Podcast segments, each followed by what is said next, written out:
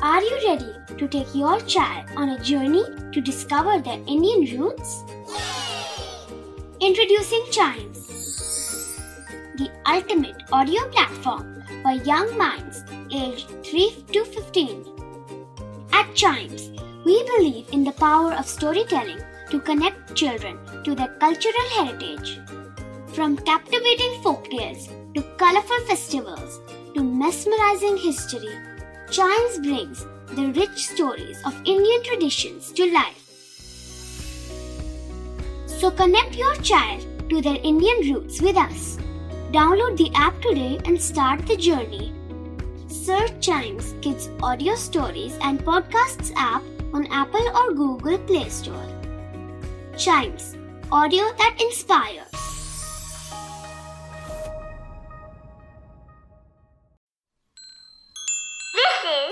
Chimes Radio Podcast.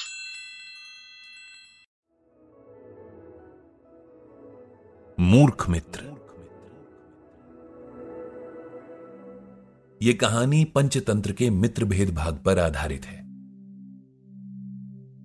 एक बार की बात है।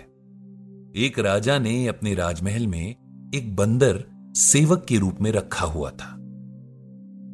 वो बंदर राजा का बहुत विश्वास पात्र और भक्त था।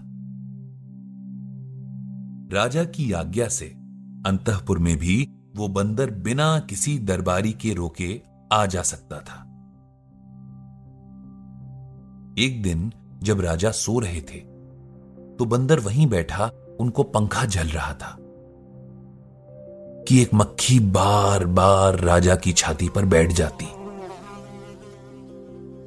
पंखे से बार बार हटाने पर भी वो मानती नहीं थी। और थोड़ी ही देर में वापस उड़कर फिर वहीं बैठ जाती। बंदर को बहुत क्रोध आया। उसे यह लग रहा था कि कहीं एक मक्खी की वजह से उसके मालिक की नींद खराब ना हो जाए। उसने पंखा छोड़कर हाथ में तलवार ले ली।